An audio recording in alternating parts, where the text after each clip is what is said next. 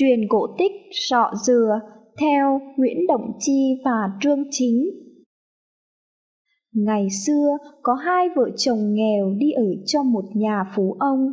Họ hiền lành, chịu khó, nhưng đã ngoài 50 mà vẫn chưa có con. Một hôm, trời nắng to, người vợ vào rừng hái củi cho chủ. Khát nước quá mà không tìm thấy suối, thấy cái sọ dừa bên gốc cây to đựng đầy nước mưa, bà bưng lên uống. Thế rồi bà có mang. Chẳng bao lâu, người chồng mất, bà sinh ra một đứa bé không chân không tay, tròn như một quả dừa. Bà buồn lắm, toàn vứt đi thì đứa con bảo, Mẹ ơi, con là người đấy, mẹ đừng vứt con đi mà tội nghiệp. Nghĩ lại, thấy thương con, bà đành để con lại nuôi và đặt tên cho nó là sỏ dừa. Lớn lên, sò dừa vẫn không khác lúc nhỏ, cứ lăn lông lốc trong nhà, chẳng làm được việc gì. Một hôm, bà mẹ than phiền.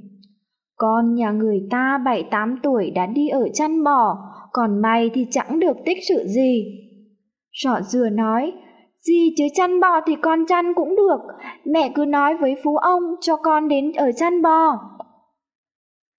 Nghe con dục, bà mẹ đến hỏi phú ông, Phú ông ngần ngại, cả đàn bò giao cho thằng bé không ra người, không ra ngợm ấy, chăn dắt làm sao?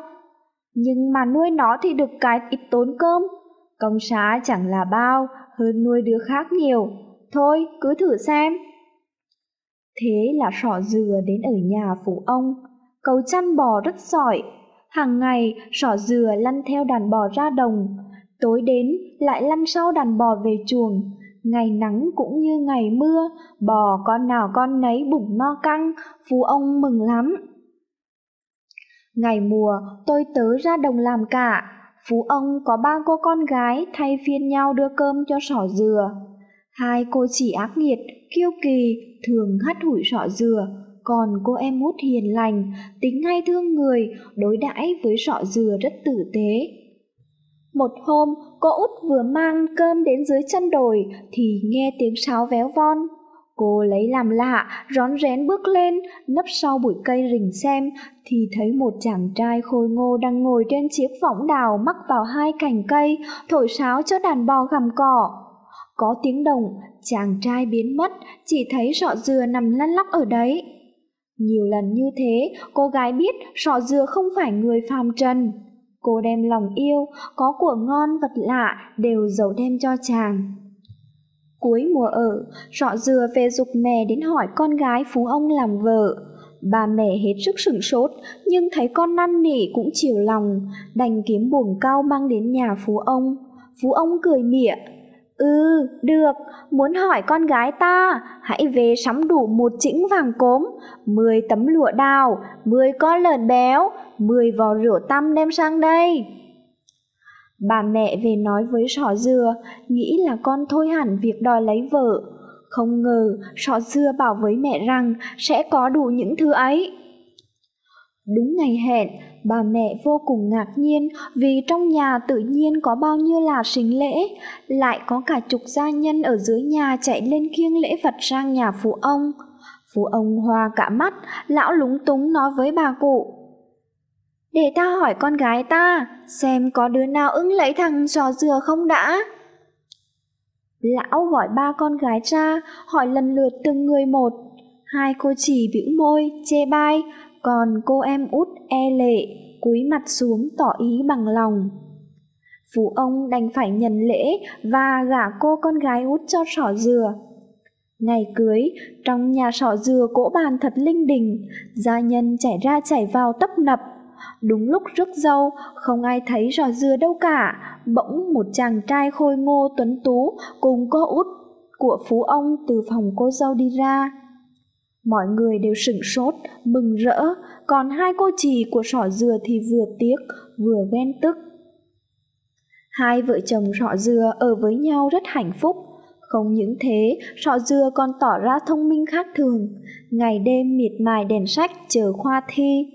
Năm ấy, sọ dừa đỗ trảng nguyên, chẳng bao lâu có chiếu nhà vua sai quan trảng đi sứ, khi chia tay, quan trạng đưa cho vợ một hòn đá lửa, một con dao và hai quả trứng gà, dặn phải dắt luôn trong người phòng khi dùng đến.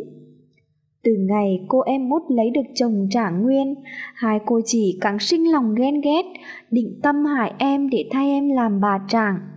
Nhân, quan trạng đi sứ vắng, hai cô chỉ sang chơi, rủ em chèo thuyền ra biển rồi đẩy em xuống nước. Một con cá kinh nuốt chửng cô vào bụng, sẵn có con dao, cô em đâm chết cá, xác cá nổi lành bềnh trên mặt nước biển rồi giặt vào một hòn đảo. Cô lại lấy dao khoét bụng cá chui ra, lấy hai hòn đá cỏ mảnh vào nhau, bật lửa lên rồi xẻo thịt cá nướng ăn, sống qua ngày. Chờ có thuyền đi qua thì gọi vào cứu. Hai quả trứng cùng nở thành một đôi gà đẹp, làm bàn với cô giữa cảnh đảo hoang vắng. Một hôm, có chiếc thuyền cắm cờ đuôi nheo lướt qua đảo. Con gà trống nhìn thấy, gáy to ba lần, o o o phải thuyền quan trạng rước cô tôi về quan trạng cho thuyền vào xem vợ chồng gặp nhau mừng mừng tủi tủi về nhà quan trạng mở tiệc mừng mời bà con đến chia vui nhưng lại giấu vợ trong buồng không cho ra mắt hai cô chỉ không hay biết gì hết khấp khửng mừng thầm chắc mẩm chuyến này được thay em làm bà trạng Hai cô chỉ tranh nhau kể chuyện của em rủi ro, rồi khóc nức nở ra chiều thương tiếc lắm. Quan trạng không nói gì, tiệc xong quan trạng cho gọi vợ ra, hai người chỉ xấu hổ quá, lén ra về lúc nào không hay, và từ đó bỏ đi biệt xứ.